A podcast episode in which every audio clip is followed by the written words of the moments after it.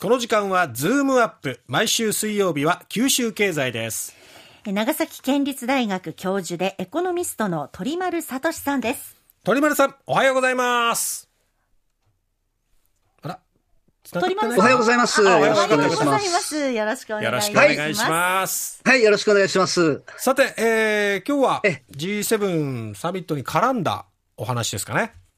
はい。あのーまあ、5月19日に広島サミット始まるんですけれども、え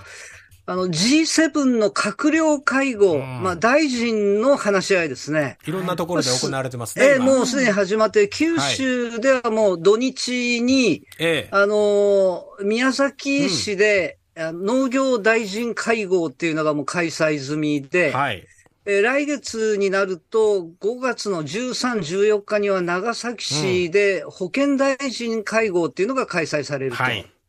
で、宮崎っていうのはこれ食料供給基地の本丸ですから、ええあの農業大臣会合にドンピシャと。うん。うんで、長崎っていうのはこれは西洋医学伝来の地ですし、ああの、長崎大学には、あの、感染症研究センターだとか、熱帯医学研究の。研究所があったりしますので、うんこちらもドンピシャっていうことですね。うん。えー会場となるシーガイアも、長崎の出島メッセ長崎っていうのも、まあ、こういったシーンがたまりすぎるぐらい良くていいっていうことなんですが、うん。あ問題はその会合の中身ですね。そうですよね。はいあの、ロシアによるウクライナ侵攻の長期化とかうん、気候変動問題なんかで、食料価格がまあ世界的に高騰しているっていうので、え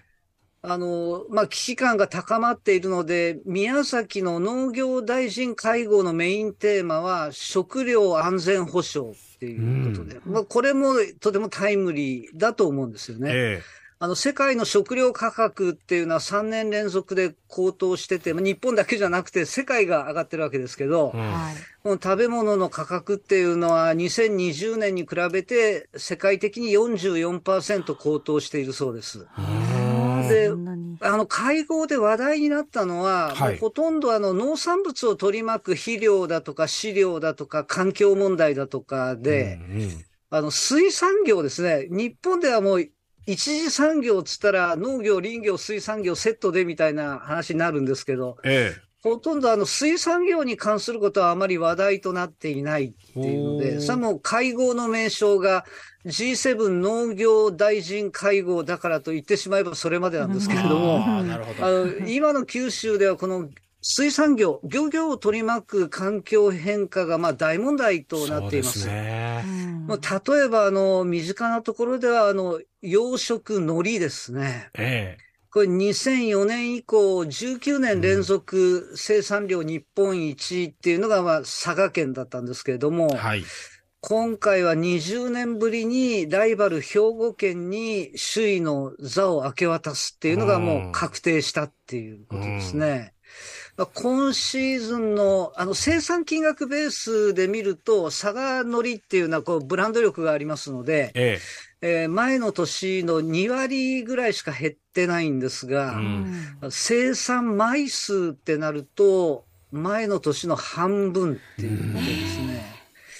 えですよね。もう生産数量、金額ともに、兵庫県はすでに結果を公表し終わってますので、うんそれに比べるともう及ばなかったっていうことですよね。うん僕あの、秋から冬にかけて雨が少なかったり、はい。あと赤潮が断続的に発生したりして、海中の栄養分が不足して、ええ海苔が十分に成長しなかったっていうことが言われています。はい。あの、佐賀、福岡、熊本これ3県で全国シェア6割を占めてきましたけど、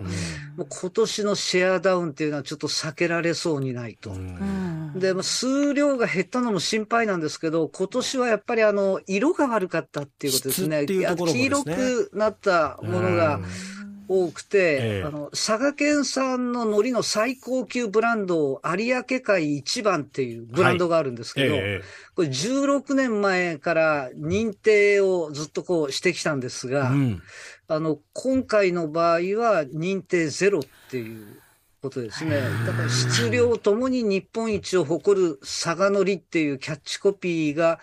今年に限ってはちょっと使えなくなってしまったと。ただ、あの、こういった、なんだか、認定ができませんでしたっていうのを正直に言ってるっていうところが、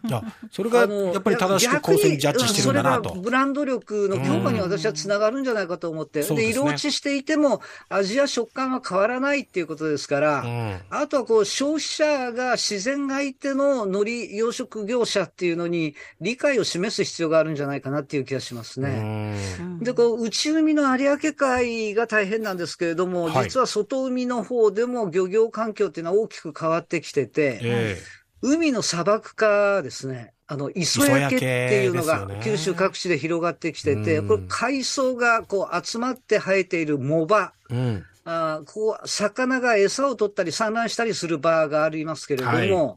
それがだんだんなくなってきているということです。あの、海の中の磯焼けが陸地の砂漠とあの同じになるわけではないんですけれども、まあ、植物が姿を消して不毛の地になってしまうっていう点で、ある意味陸の砂漠化に似たような現象がじわじわ進んでいっていると。あの、私のゼミ生に実家が水産業、漁業やってますっていう学生何人か、長崎県って結構多いんですよ。えー、学生だから。とりわけあの離島を中心にあの彼らから話を聞くと大きな問題になっているのが、はい、私知らなかったんですが、アイゴとか、イスズミっていうですね、うん、あの、食食性魚類。要するに草食性の魚ですね。えー、食食性の植物を食べる、食食性魚類の被害が大きくなってきてて、特にアイゴっていう魚による食害が多くて、うん、今まであの、南の方にしかいなかったのが、温暖化で、上がってきてるんですね。が北上してきて海藻を食べ尽くしてしまっているっていう。あの、なんかね、この魚っていうのは、匂いがきつくて、猫も食べないので、うん、猫またぎって言われてるらしいんですけれども、で、今までずっとコストかけて焼却処分していたんですが、えー、あの、陸上の世界だと、あの、被害を及ぼしているあの、イノシシだとか鹿だとかはジビエ料理で食べてしまうっていうですね。はい、はい、それと同じようにこのアイゴやイスズミも料理して食べてしまうっていう動きが、うん、あの、だんだん広がってきてて、あ。の、対馬のあの水産加工業者の場合は、そういった駆除される魚を逆に買い取って食品に加工して、うん、あの飲食店のメニューや弁当なんかで提供を始めてて、それやるためにあの、臭みの元になる血合いをうまく取り除く調理法を開発したっていうんですよね。で、メンチカツとか、白身フライとか、鍋の具材なんかに加工して、あの、2年前にフィッシュワングランプリっていう全漁連が開催するコンテストがあるんですけど、ええ。ー、それでグランプリを獲得した。素晴らしい。えー、まあ、それ以外でも、あの、島味っていうのが、今、熊本が上海で熊本フェアっていうのをやってるんですけれども、いろんなものを、食べ物を提供してるんですけれども、天草産の高級魚の島味の刺身がバカウケっていう。島味。っていうのは、1位は愛媛県ですけど、2位熊本、3位大分、6位長崎、7位宮崎って、九州産も多いんですよね。で、こういった魚っていうのは、日本ではもう高級魚すぎて値段がめちゃくちゃ高くなってるんですけど、中国に出すと、あの、高くても売れると、刺身にすると、あの、通常、サーモン、マグロ、赤系統ですけど、島味は青光りするっていうので珍しがられてですね、刺身やカルパッチョやわら、わら焼きや、場合によってあの、姿作りにして丸々一匹味わって、でかい魚らしいんですけど、ね、だから、なんか、こう、漁師さんも、うん、あの、陸の世界を見習って、いろんな農商工連携だとか、6次産業化、これ積極的に進めていく時代を迎えてるんじゃないかなと思って、なんかそういう楽しい話も、うん、あの、G7 サミットの方でやっていただければよかったんですけど、ね、あまりそういった話は出てこなかったみたいです、ね、うん、まあ、農業が中心だったということですけどもね、うん、でも本当に今はもう喫緊の課題ですからね、こういう食料問題っていうのもね。ね海に囲まれてる日本ですからね、大きいと思います。はい。鳥丸さんどうもありがとうございました。ありがとうございました。長崎県立大学教授、鳥丸聡さんでした。